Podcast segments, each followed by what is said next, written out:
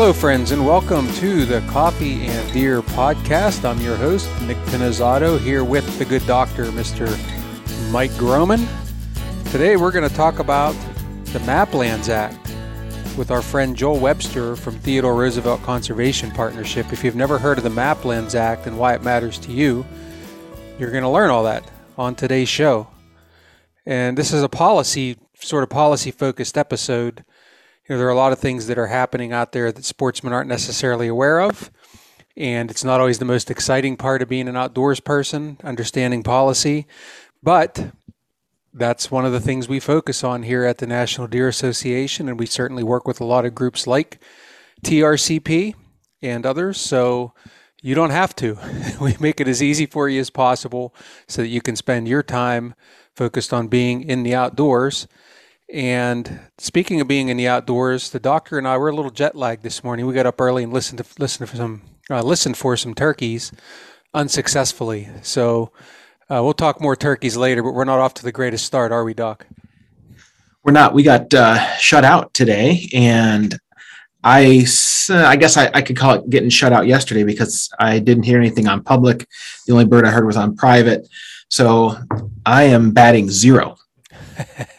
Well, you're batting zero and it doesn't really count yet. And we're going to talk turkey a little bit as we close out the show a little bit later. But uh, if we, if we're seeing a little slower, a little quiet today, that's probably why. Already getting up in the four o'clock hour. So, hey, our show sponsor today is OnX. And OnX is a big part of this MAPLand Act project, which you're going to hear about. Uh, they play a big role in, in a lot of what we're going to talk about, but also they're a first-class company, uh, unmatched when it comes to the amount of work they do that truly matters beyond just showing you where your favorite hunting spots are, where your tree stands are, where your sign is, all those types of things, the names of your neighbors. Uh, they do a lot of other really good work too. They work with us on a chronic wasting disease layer. Uh, they work with, as you'll hear about the MAPLand Act and what they do there and a whole host of other things. So much, much more than just a mapping company. And they've also been a long-time dedicated sponsor. So if you're still back in the uh, Stone Ages and not you don't have a map app on your phone yet, OnX is the place to go. Check them out. And by the way, there's nothing wrong with being in the Stone Ages. There are times when you don't always have service or sometimes just a good old-fashioned compass will work. But for a lot of us nowadays, we are on apps like OnX. So again, check them out. Another reminder, N D A Giving Day coming up on May eleventh. Some of our videos to promote that day have been starting to come out. Uh, mine has been out and it's focused on policy, which we're going to talk about here today. Kip Adams' video just came out. Uh, he's focused on a little bit more, uh, I'll say the cooler stuff, the habitat. The science guys, by the way, get to do all the cool stuff. Not sure how that works out. They, they stick me with policy. But I guess somebody has to do it. Uh, so you'll start seeing those coming out, talking about all the things that we do for deer and hunters. And the next time you hear this show, not this episode, but the next episode will be on Giving Day. So that's something to look forward to there. Uh, also, I want to thank folks who participated in our auction. We had a really good auction, turned out really well. Thank you for that. Um, there's the one of the big prizes there. Well, depending on how you look at it, uh, it's a hunt with me and Hank Forster. And in this case, First Light is going to join us this year in Kentucky. Uh, that that hunt raised five thousand five hundred dollars, which is great. Um, and so that's just one of many other opportunities that we had as part of that. And again, we did well with it. So thank you. Also, uh, on that similar line, we still have chances available for the Furminator sweepstakes that we're running, where you get a membership and you get a chance at a Furminator, an outstanding piece of equipment we've talked about many times here. I'll actually be getting my Furminator out here very soon. I've got some spring planning that I need to get done. So check that out if you haven't already. Ask N D A anything. Next episode, we're going to give you some answers. Now, I will tell you that we've already received questions. So it seems like every time I go out of my way, uh, Doc, to raise awareness about it, we get response. That was a very polite way to say that, you know, go out of your way to way to raise awareness. I yeah. call it guilting. Guilting. You're shaming. Really good at guilting people and shaming people into doing things. But but no, I, I give you a hard time about that. I yeah. think that's I think that's amusing. So, but I'm glad we have questions coming in. Yes. And we will answer them next show. And sometimes a little bit of shaming doesn't hurt. Like as we talk about coaching sports and is I tell my baseball players, I'm like, hey, go up there, you know, just relax, but whatever you do, don't embarrass your family. So uh, try to keep it loose that way, uh, but no pressure. Anyway, uh, ask N D A anything. Next episode, we're going to answer those. And we got some good questions already, so looking forward to that. If you haven't submitted one yet, Nick at deer association dot com is the place to do that. Okay. Let's go ahead and get into the interview. As I mentioned, our guest is Joel Webster, Theodore Roosevelt Conservation Partnership, and we are going to talk MAPLand Act. So let's go ahead and bring Joel into the show.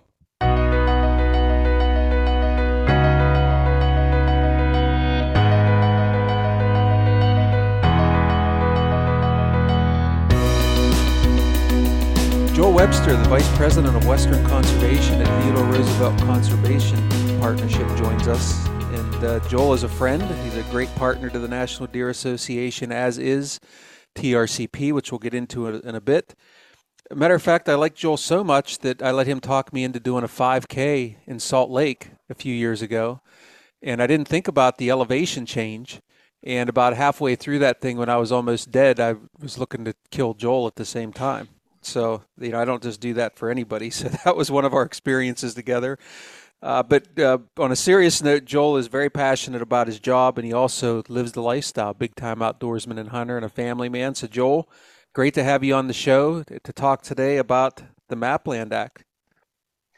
Thank you, Nick. Great to be here. Thanks, Mike. Um, just one point of clarification. You kicked my butt in that race, so um, I remember chasing you the whole time. Well, I think you were just being nice, but uh, anyway, yeah, that was a good experience. I'm glad you talked me into it. And then we ate like horses afterwards at that little cafe, I remember, and undid all the good that we did. So, hey, Joel, tell us about T R C P first, and then and then I want to get into your work. Tell us about you. Give us some background about you, and then tell us about T R C P. Sure. Thanks, Nick. Um, so Joel Webster, I am, the, as you mentioned, the Vice President of Western Conservation at the Theodore Roosevelt Conservation Partnership.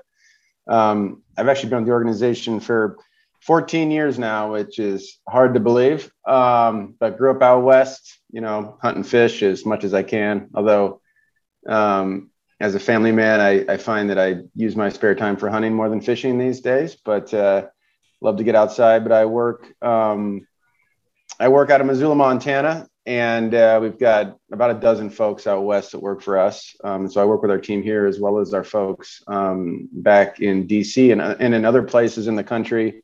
So uh, T R C P, we're a national uh, conservation organization with a mission to guarantee all Americans quality places to hunt and fish. And we're a partnership in that we, um, we actually have sixty-one formal partner organizations, including the National Deer Association, but other groups like Trout Unlimited, Mule Deer Foundation, Boone and Crockett Club, Wildlife Management Institute, groups like that.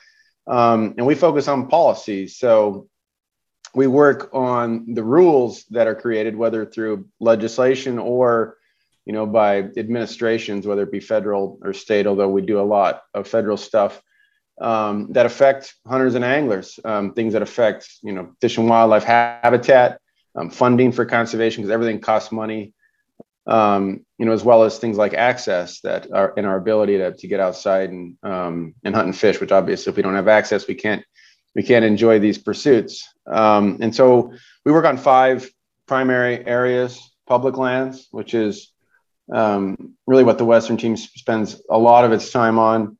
Um, private lands, we're engaged in things like the Farm Bill, making sure that our working lands, um, you know, produce wildlife habitat. Um, obviously, there's more work, there's more private lands in this country than there are public, and uh, it's really important that they, um, you know, remain a cornerstone of hunting and fishing in this country. Marine fisheries issues, um, water, and then also climate. And uh, as I mentioned, I'm based out west, and so we spend a lot of our time on public lands.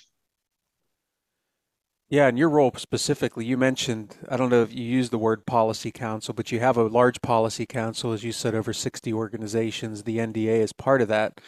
And you lead also a group that's a sort of a subcommittee off of that policy council. Why don't you tell us about that a little bit? Yeah, we have a public lands working group. There's several. So basically, we have this larger policy council, which is a group that meets a couple times a year. Um, it's sort of a governing body where we meet and discuss and strategize around sort of major things happening that affect sportsmen and women. And then we also have smaller groups that um, we can really dig in on these issue areas. And so, um, you know, I moderate and organize a public lands working group that includes around twenty organizations that, you know, we get together once a month. Um, and there's several issues we're digging in on, access being one of those where, Um, you know, we're collaborating on those issues, we're sharing information, and we're we're thinking about how to um, engage in those issues collectively so we can have the greatest impact. Because if we're all in, you know, meeting with decision makers or sending letters off to, you know, the land management agencies, and they all say something totally different, um, then we're not really being consistent and we're not asking, you know, folks for the same things. And if we do that, then we're sending mixed messages to them. We're not a priority. And so Um, a big part of what T R C P does is we really try and try and try and facilitate that discussion within our community so we can agree on our top priorities and all go in with the same ask, because that way we're going to have um, the greatest ability of getting what we want. Yes, and it's critically important work. I fear, maybe I'm, maybe I know, and just hate to admit it, I think public lands in a lot of cases are taken for granted by the average sportsman out there, and so Uh, it's great that T R C P and others, that partnership, is so focused on that. We'll talk about that more in just a bit. But I want to talk more specifically. I like to talk about victories, and we have a victory to talk about here. And that is what is called the Modernizing Access to Our Public Lands Act. And we have a we love acronyms in this business, by the way, and so we always try to pare that down. And the MAPLand Act is what you'll hear hear us refer to it as. What is it? And why should hunters and other outdoor enthusiasts even care about it? Yeah. Um, so what the MAPLand Act is, is it's a bill that actually is passed out of both chambers of Congress and is about ready to be signed into law by the president. But what it does is two main things.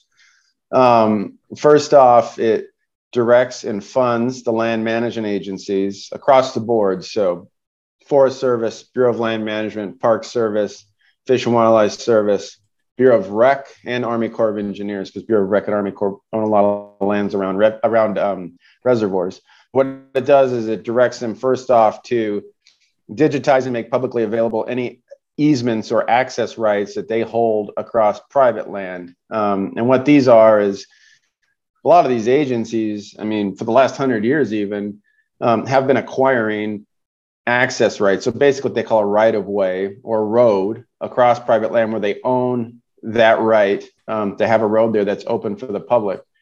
But those easements or access rights oftentimes are still held in filing cabinets on paper file, and they've never been digitized and made available to the public. And um, from what we understand, there's about fifty thousand of those that are owned by the B L M and the Forest Service that are still in paper files, and they're still housed down at the local agency office. And so as a result, in order to tell if a particular road crossing private land is a public road or a private road, you have to actually go down and have them pull the file out of the cabinet and study it to make sure that it's it's open to the public. Now, a lot of them are marked, um, and so you can tell that way, but um, you know, not having this information digitized and made publicly available really creates a lot of inefficiencies, but it also results in the public not knowing where they have access. I also think it results in the federal agencies not knowing really where they have access. And when you have a wildfire, um, you know, when you're looking at doing strategic, you know, land acquisition to try and open up access where it doesn't exist, like you need to know um, on the spot, like where that access is and where it isn't to help you sort of, you know, strategize, and, and having to have an expert dig through a filing cabinet when you need that information is just really inefficient. So this bill will require that that information be digitized and made available. But secondly, what it also does, I'm sure, you know, anybody out there who uses Onyx or another um, application on their smartphone for navigating public lands has noticed that there's like gaps in information. Like you'll go up to a, on, you'll be on public land and you're like, is this road open? Is it closed? Um, or you're just looking at your app trying to figure out how to get onto an area, and there's like these lines on there and you're not sure if it's like a legit road or not.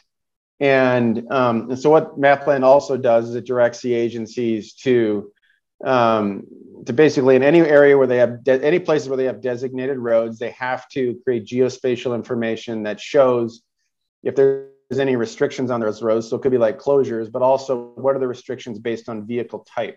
So is this road open to my four-wheeler? Is this road open to e-bikes? Is this just a foot or a sort of horse, you know, trail?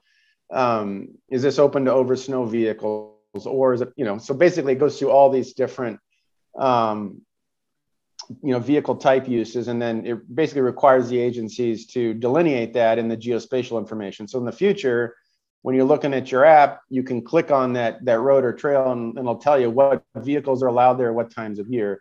And I think oftentimes, you know, people rely on on-the-ground signage, which doesn't last very long. Oftentimes people pull that stuff over, um, and their maintenance schedule isn't very good. And so there's a lot of like spur roads on public land where it's kind of a crummy two-track. And you're like, is this a real road or not? Am I allowed to drive on this? And I think if it's not marked, a lot of folks do. And sometimes they're not real roads. But other times you may not because you don't think it is. And, um, you know, those are opportunities that you're missing because Um, you're just trying to, you know, follow the rules. And so this will require that that information also be made available. And then finally, what it also does is it requires that information about areas with shooting, like recreational shooting, as well as um, restrictions on weapons be delineated geospatially. Oftentimes um, on public lands, you'll have areas, you know, near like a ranger station or, um, you know, On a, on a refuge, especially, they have all sorts of crazy, you know, special restrictions for things like hunting and weapons restrictions. And so, um, it, what what this bill does is it requires that that information be available as well. The first thing I'm thinking of here, Doctor, is is an is an Easterner. If you're sitting there and you want to, hey, I'm going to go check out the Little Missouri National Grasslands. Uh, you can't really go look at signs and see where you can get access from this from this uh, your office seat, can you? You can't. And to be able to have digitized information that's accurate and up to date is going to be very helpful. I'll give you one specific example: is up in New York. I every you know everyone that listens probably should understand now that I have a piece of ground up there, and but I do love hunting public ground. I do it a lot in Pennsylvania, and I'd like to do more of it in New York. And we have public ground within two and a half miles of my place. And I've driven there, I've taken a look at it, I've parked in the parking lot. But as Joel was saying, the signage is not very good because it is actually sandwiched. The entrance to it is sandwiched between two private properties that are very heavily posted.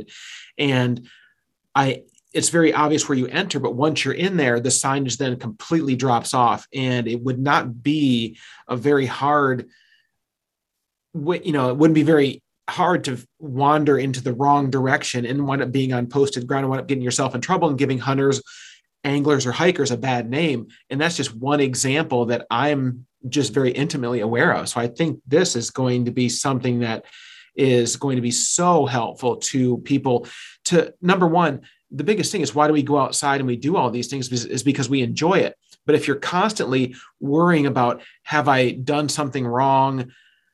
Or you're worrying about, oh, I'd love to be able to take a look over that ridge, but I'm not sure if that is on this public piece of ground. So you're not enjoying yourself. And I think this would really open that up and allow us to relax and enjoy it the way that it was meant to be and designed.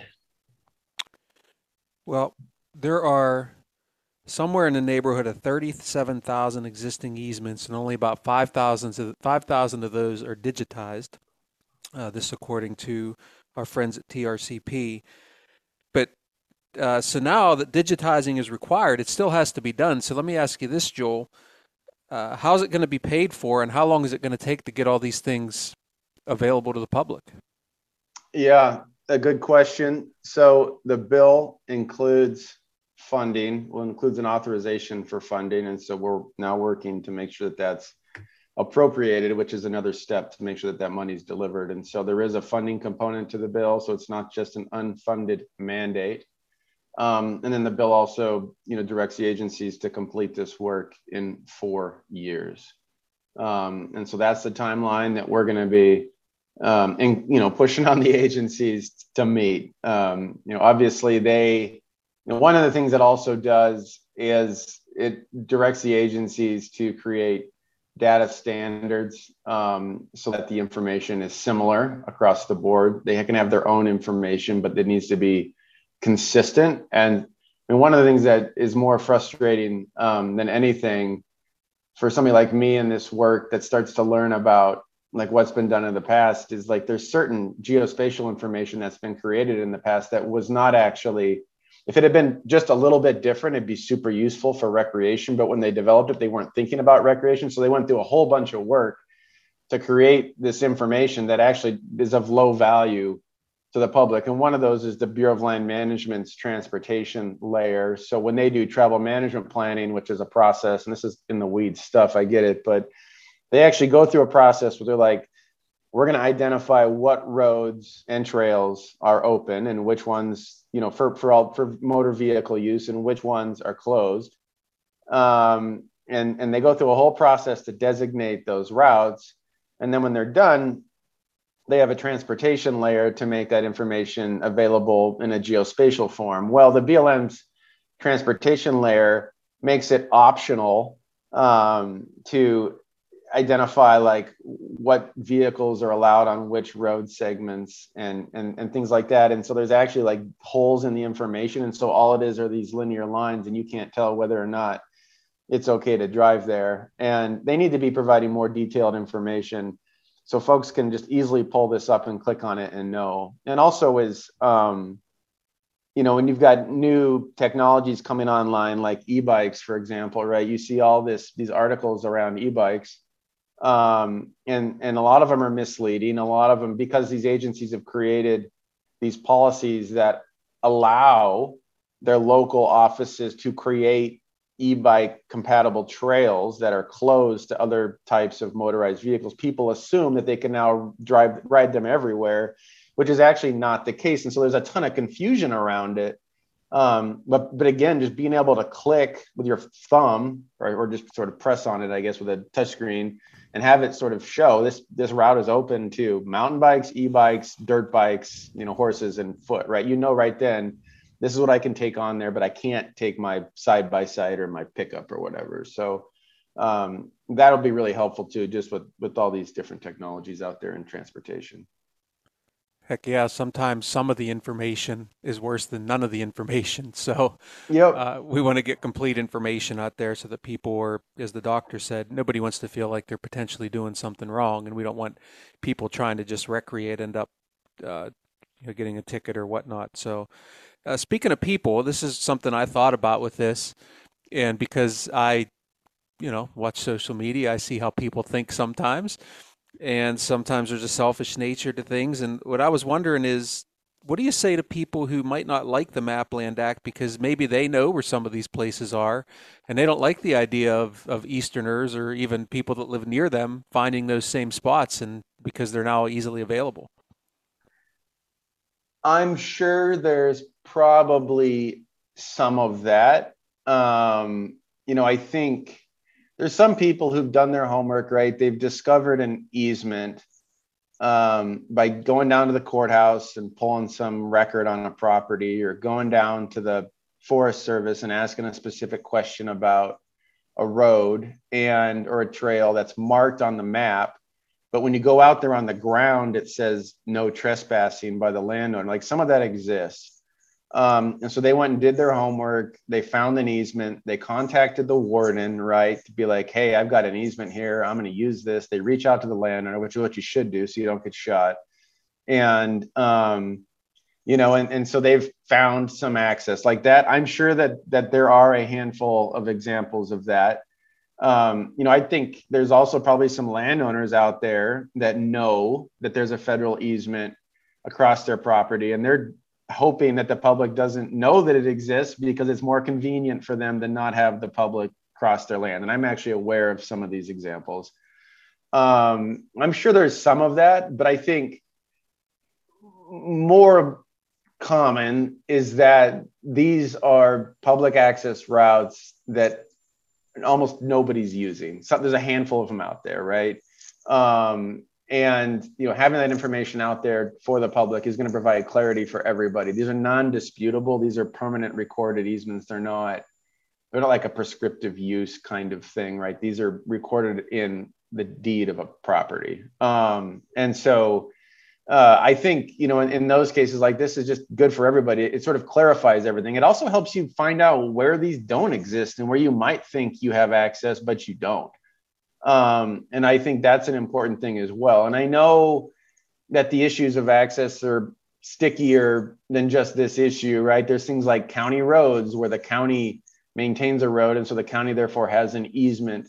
Um, there's issues like prescriptive use where because of regular and continuous use, um, there is the potential that a permanent easement could be established by a court, but it hasn't. Like there's some issues like that that create They're going to can continue to create some confusion on access, but this is one step toward um, providing clarity for everybody. So both landowners and the public and the agencies all have the same information that's cannot be disputed. And I think that's in the best interest um, of the public, you know, as a whole.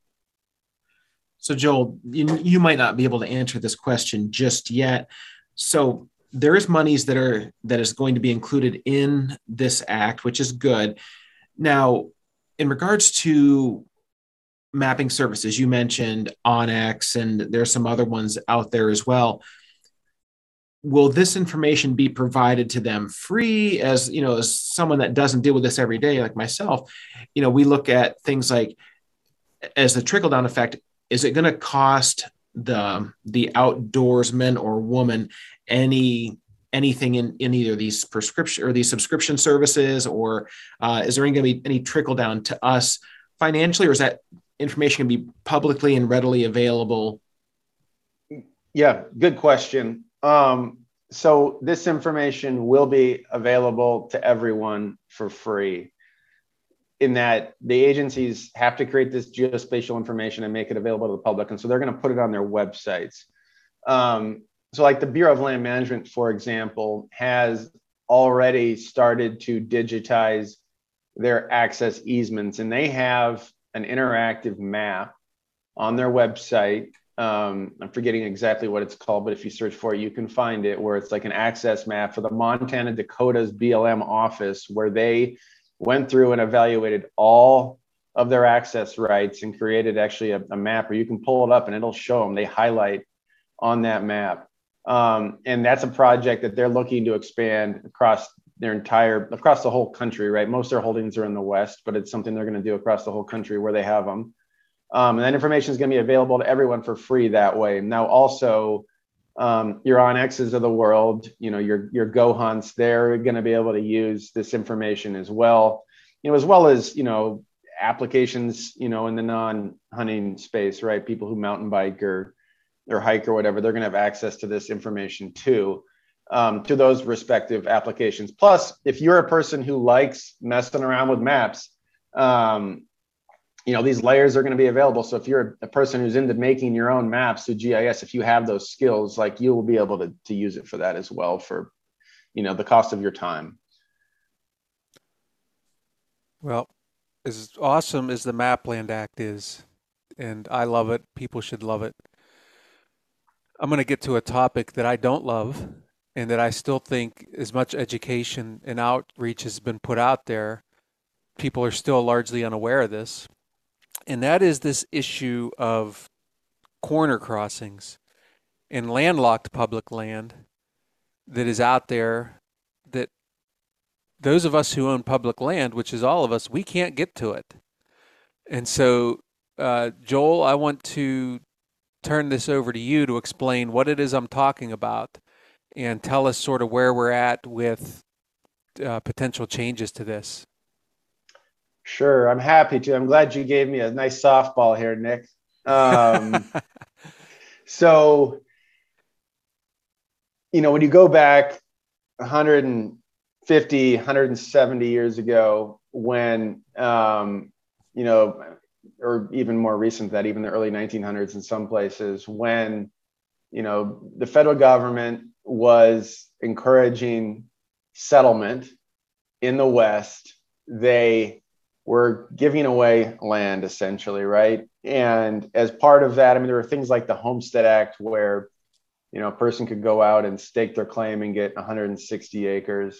But there was also things like railroad land grants. And the way that the government um, divided up the land was um, in square miles. So basically sections is what they're called. And they went into a thing called a township, where there's thirty-six square miles in each township, so six miles by six miles. And there's all these square mile sections inside of it.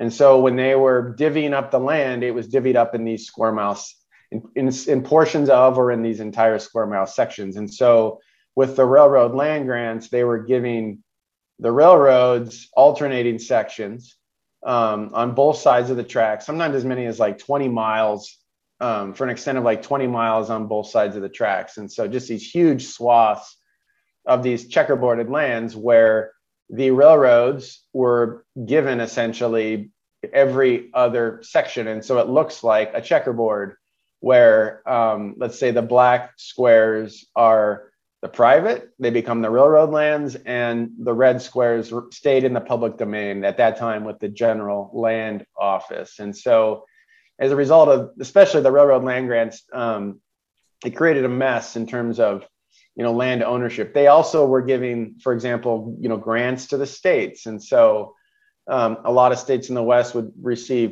you know, two sections per township. And, um, you know, they, they were not connected. It was like section sixteen and thirty-six um, across, you know, the entire state. They were given those lands. And those were for the purposes of supporting state institutions like schools. And as a result, like, and then at the same time, as I mentioned, like the Homestead Act, you've got people um, going to the other, you know, sort of public dom- domain areas and settling around water or areas that um, were suitable, you know, for farming or haying, um, while not claiming lands in like the uplands or in broker, broken country where it was of lower value for agriculture. And so as a result of that, you know, we have this longstanding legacy of an arbitrary land ownership pattern across the West, especially on B L M lands, because like national forest lands, national parks, national wildlife refuges, those lands were all set aside for conservation purposes, right? They were actually actively set aside for a conservation reason, while B L M lands were what went unclaimed. Um, they were the lands that that never...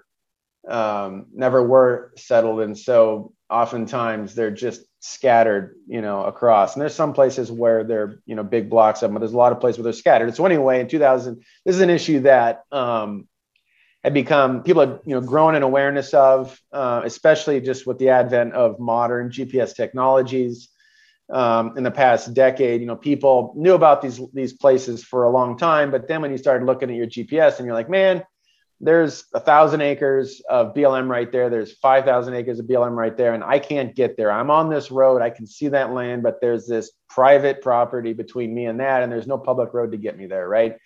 So in twenty eighteen, T R C P teamed up with OnX. Um, and we actually did a series of reports from twenty eighteen to twenty twenty um, that identified sixteen point four three million acres in twenty-two states. Um, that are landlocked. So you cannot get to them without permission from a neighboring landowner. You got to knock on that door and get permission across their land, because there's just no way to get there. Not thinking about things like topography and other stuff like that, but just not, not even a possibility. And um, so there's that issue. But then there's this issue of corner crossing, where you, where you have these checkerboarded lands, where you have these B L M lands, they actually meet at a corner. So you, um, you know, when you think about it, right? So you walk up to that corner, there's a survey pin right in, right at the corner. So you know exactly where um, those two corners meet. There's this whole concept of stepping over from one, you know, corner of public to the other corner of public to go then use that, that public land. And there's a big debate and conflict that's really hot right now, especially in Wyoming, where, um, you know, there's a dispute whether or not that is legal. Uh, you know, private landowners argue that they own that airspace above that private land. And so therefore, um, it is illegal to cross that corner because you are, you know, violating their private property rights. And And there are folks in the public that, you know, that argue that it is in fact not illegal because they're not actually impeding on that landowner's ability to use their land. And so there's a, a court case right now in Wyoming where um, some gentlemen actually used a stepladder to cross over a corner um, from one, you know, parcel of B L M to another. I think they were elk hunting, and um, they actually ended up getting cited. And this landowner um, has been really aggressive in in uh, pursuing legal action from these individuals. And I know Backcountry Hunters and Anglers did a GoFundMe and raised a ton of money to create a legal fund, um, you know, for these sportsmen. And this case has actually been elevated to federal court now. Um, and we're going to see, you know, where that ends up. I think that it's really just from what I understand about this issue. And please know that I, I know just enough to be dangerous. I'm not an attorney, um, you know, but I think it's really sort of unclear where um, the law starts and where it stops in terms of what's legal and what isn't. And it's also very situational, right?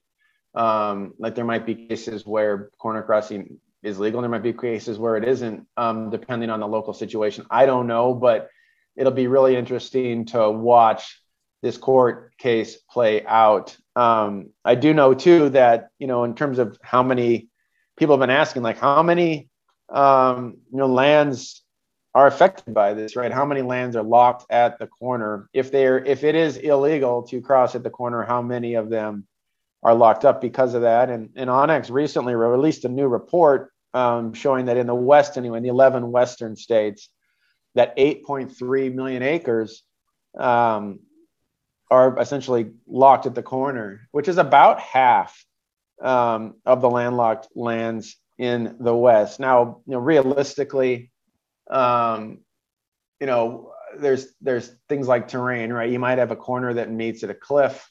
Um, you're going to have places that aren't surveyed, and like a handheld G P S is not. It's only precise into about, you know, ten or so feet. And so unless you actually have a surveyed corner, um, you don't really know where that corner is. And so I think realistically, um, you know, the number, if corner crossing were somehow made, ille- made legal, clearly the number of lands that would be open for corner crossing um, for public access would probably be quite a bit smaller than eight point three million acres, but still that's a fair amount of land. Um, you know, I think, obviously, this is an issue that people are passionate about. It's an issue that, um, you know, is important, right? The public should have access to their lands. I also know that it's very contentious, and you have, um, it creates a lot of conflict with private landowners. And so, um, you know, as an organization, you know, T R C P is really focused on On, on, on voluntary measures, proactive measures, working with landowners to make lands accessible. Uh, we've worked with the Land and Water Conservation Fund, which is a federal program um, that must provide a minimum of twenty-seven million dollars a year um, to opening and expanding public access. You know, we've supported some state programs as well, where like the state fish and wildlife agencies work with landowners to create easements. And there's also these state walk-in access programs like in Montana. Um, you know, the Block Management Program opens a lot of landlocked lands to the public. So there's other ways to get at this issue that we've chosen as an organization to spend our, our time on, because at the end of the day, like, um, you know, resolving this issue sort of in a larger way is going to require, you know, hunters and landowners working together. You know, with that said, I, I, I appreciate, you know, the passion on this landlocked issue and, and, and the fact that folks are, are trying to resolve it. Um, but it's definitely, it's a contentious one. And I think it's important to recognize that. Yeah. And thanks for that description. I mean, to just boil it down into the simplest terms, imagine you're standing in a checkerboard and you can't step over the corner and access thousands and thousands of acres because airspace, whatever. That the airspace argument for me doesn't hold water. Otherwise we'd never be able to fly an airplane, right? So it's like, I don't know, there's just a whole bunch of things to it. It's very complicated. None of us are attorneys here. Um, obviously how that court case turns out is going to be very precedent setting. Uh, who knows, we might be in the Supreme Court here before it's all said and done. But the main goal, as you said, and I think the, the critical point here is we want to give people access, and there's no reason. I realize some of these private landowners, you hear stories that Uh, they like it locked up, but yet then they go on it because they can get it from their property, and they do things like outfit hunts and so on, but keep the public off of it. I think all of that stuff's crap, to be honest with you. Uh, those types of things really uh, irritate me, and is the, and they should anybody. Um, but anyway, I could go off on a long tangent. So, Doctor, I want to, you know, this is that situation. You and I, we have a state game lands. Now, this isn't a federal issue, but there's a spot. This is a giant state game lands, three thousand acres. But really, unless you're a very able-bodied person, you can't access half of it because you can stand on the road and literally look and see the entrance to the game lands, but you can't get to it because there's private land, this little sliver that doesn't make it to the road. And so that's a more a, a local sort of state example. And it's frustrating, isn't it, Doctor, to look there and see that sign and know that those people pretty much have that whole section of game lands to themselves. It is. And now, as you said, it's, it's game lands, and we have access to it via another route, but you had to be very able-bodied. And so uh, we see these situations, and Joel's talking about that. It, it's something that is frustrating from the sports man or woman side of it, because there's something that would be a lot easier access for someone that might have some type of disability, whether it be age or physical impairment, that would be able to access this spot a little bit easier, or have at least more acreage opened up to individuals. Conversely, you still have an individual that owns private property that's paying their annual taxes on the place. And I think, you know, the, we can all have our opinion. And I think that that line gets crossed is if the, the landowner winds up taking advantage of that for their own benefit in some way, shape, or form, whether it be financial or otherwise. That's where, you know, I guess morals and ethics come into play, but this is a very factual issue that we're trying to deal with and we're discussing. And you can go down that ethics rabbit hole, I'm so I'm sure, for days. But to come back to the MAPLand Act, it's, it's, and what it's doing is at least opening up so many more hundreds to hundreds of thousands to millions of acres to individuals. And I think that's what we really should be excited about and celebrating. Not that I'm saying that the, the discussion of these corner crossings isn't important, but I guess, you know, you have to pick your battles, and I'm sure Joel, you know, has, has an opinion about picking battles and which ones to go after. But I think that's why I have to look at it is that I, I'm excited for this. I think it's a, it's a good thing. And I, I, I'd prefer to focus on the positive than sour myself on, on the small things that are going to probably be years, decades, hopefully not centuries in, in litigation, or at least, you know, locked up in legality. Well, I think that's well said, because my problem is I want to pick all the battles. so, uh, if there's a right or wrong, I always I always want to fight for the the right, and it's not always productive. So, uh, speaking of uh, uh, relationships and battles and and allies, I want to I want to bring this around to the relationship between Theodore Roosevelt Conservation Partnership and the National Deer Association, which is a great partnership.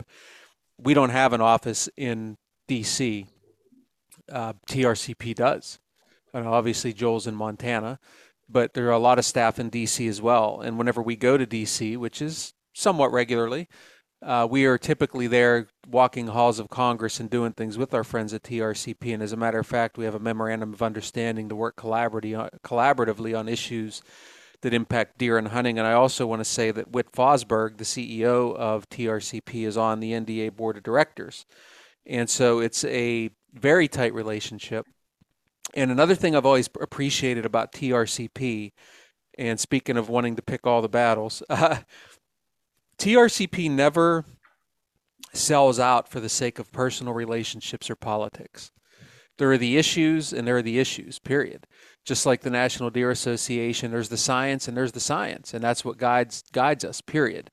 And so I have, that's one of the reasons I've always felt very comfortable working with T R C P, is that there are sometimes areas of gray that happen. There's no way to avoid that. But in terms of the issues, they're black and white, and there's right and wrong and so on and so forth. So we work together on C W D is another thing we work on a lot, access issue, obviously, and many other things. So uh, Joel, I want to thank you for that. And also just from your perspective with T R C P, there's a lot of effort you all put toward deer, and we know that eight out of ten people that hunt anything hunt deer. So just tell us a little bit about that.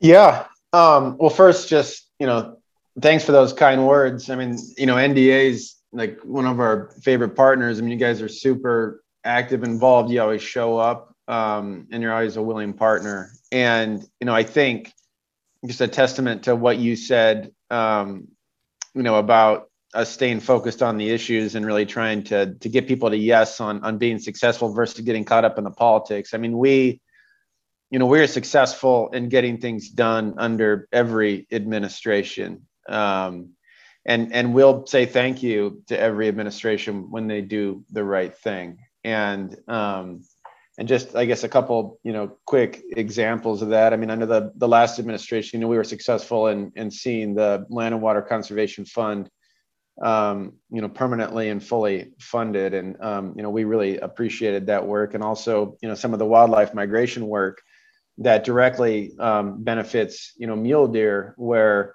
there's a ton of work going on, um, you know, through research and collar, through collaring, but but mapping of, of wildlife migrations, where they travel from their their summer, um, you know, to their winter ranges and back again, and making sure they continue to complete those life cycles, because that they're critically important in maximizing deer populations, which um, is directly correlated with with hunter opportunity. Um, you know, some some other stuff that that we've been working on that, you know, directly benefits deer. Um, you know, we're involved in, in forestry issues, you know, making sure that, um, you know, there's, there's smart, active management of our forests that create young forest environments that benefit, um, deer populations, um, provide that forage, as well as other, you know, ungulates and turkeys and other species. Um, again, as I mentioned, the, the wildlife migration work, you know, and we've been involved a lot in farm bill programs, um, which I know, you know, in the heartland and places like that are critically important for, for producing whitetails. And um, that's not my area of expertise, but, um, you know, programs like the Conservation Reserve Program, um, you know, are, they not only produce pheasants, they, they're great for deer. And, uh, you know, anybody who likes to, to hunt in that part of the world knows that. So, um, you know, just a whole bunch of stuff that we're doing that really tries to grow the pie. We're really focused on the habitat and growing that pie, which is directly tied to, to opportunity.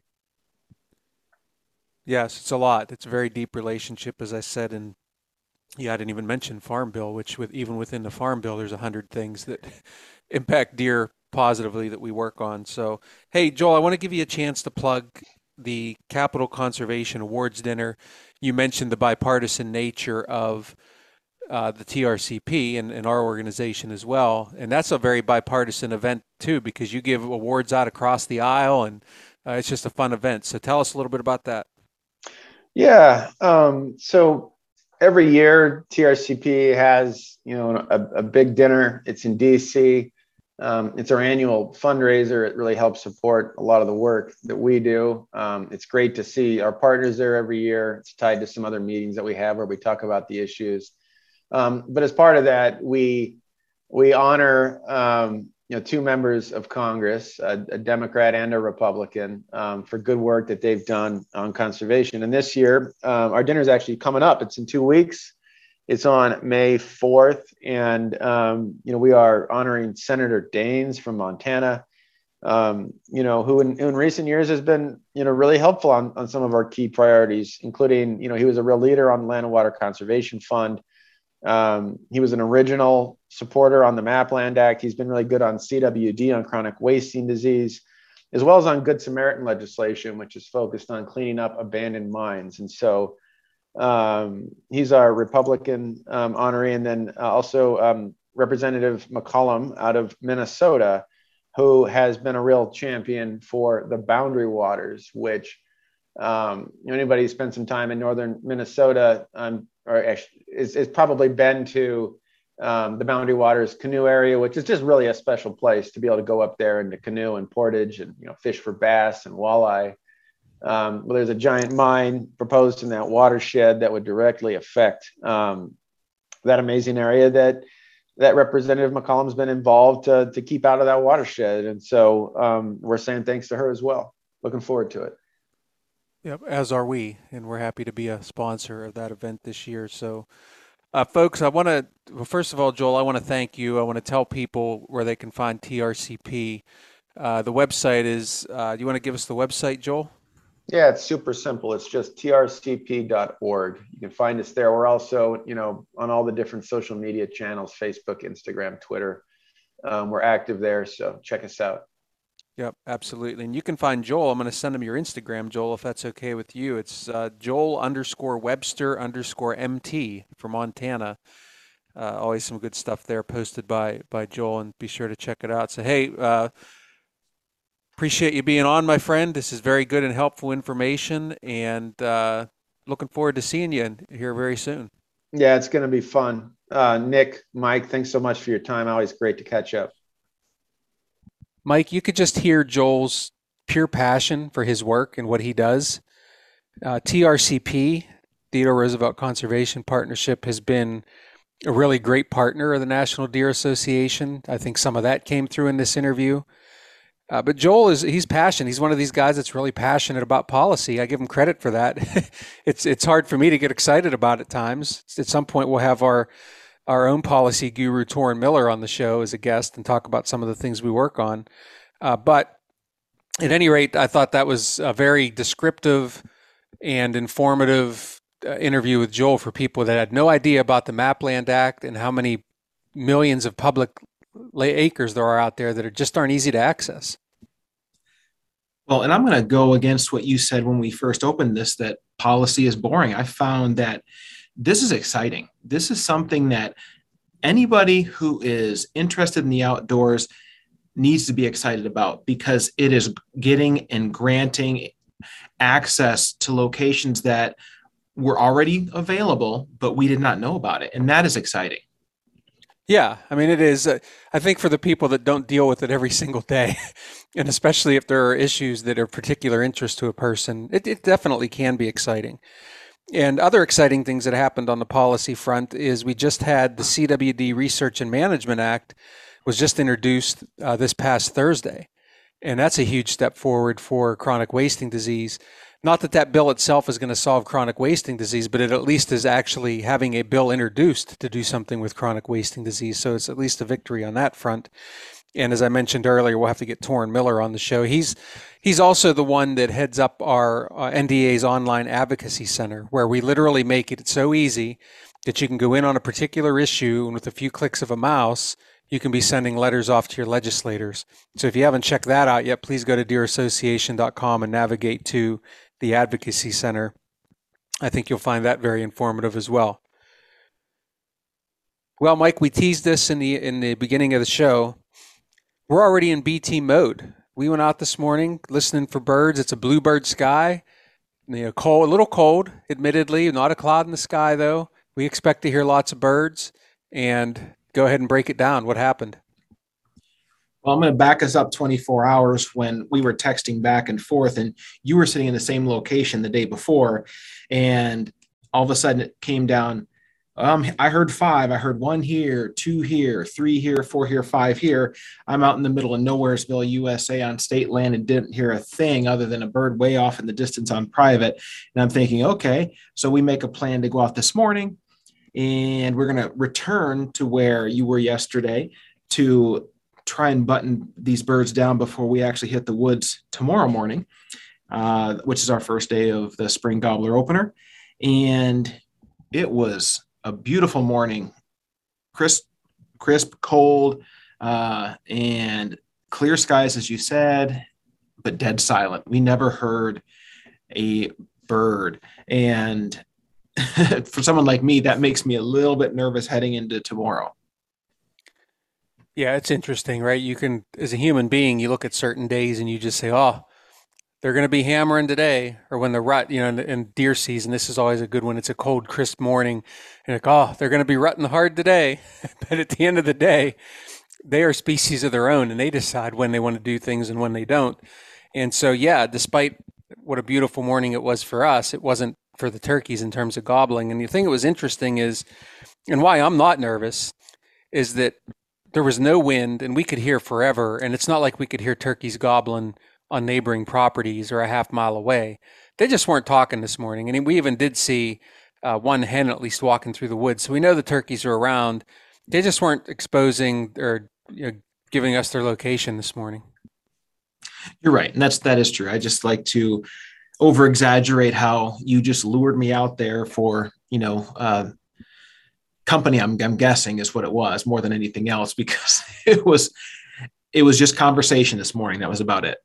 Well, I did feel like, like a bit of an idiot, because I'm thinking, I was just telling you the other yesterday, how many birds I was hearing, and we go to the same exact spot and we don't hear squat.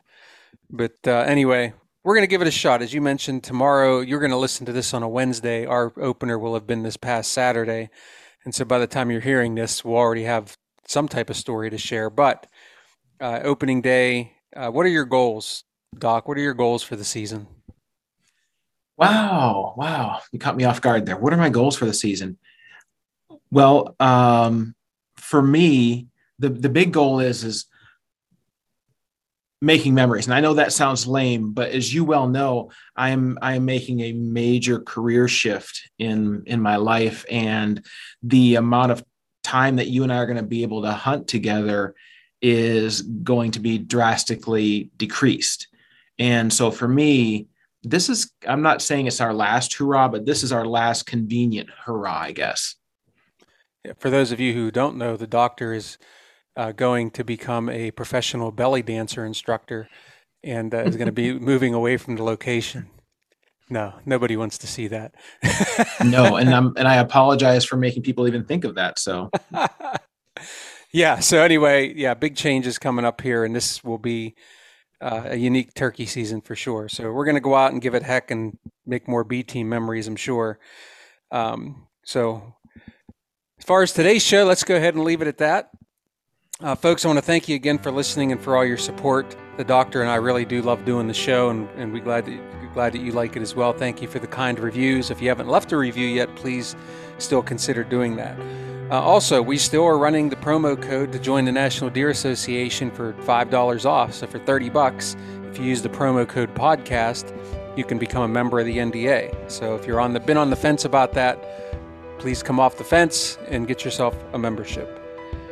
Good luck if you're out in the turkey woods. Please be safe as well. National Deer Association, where we are united for deer.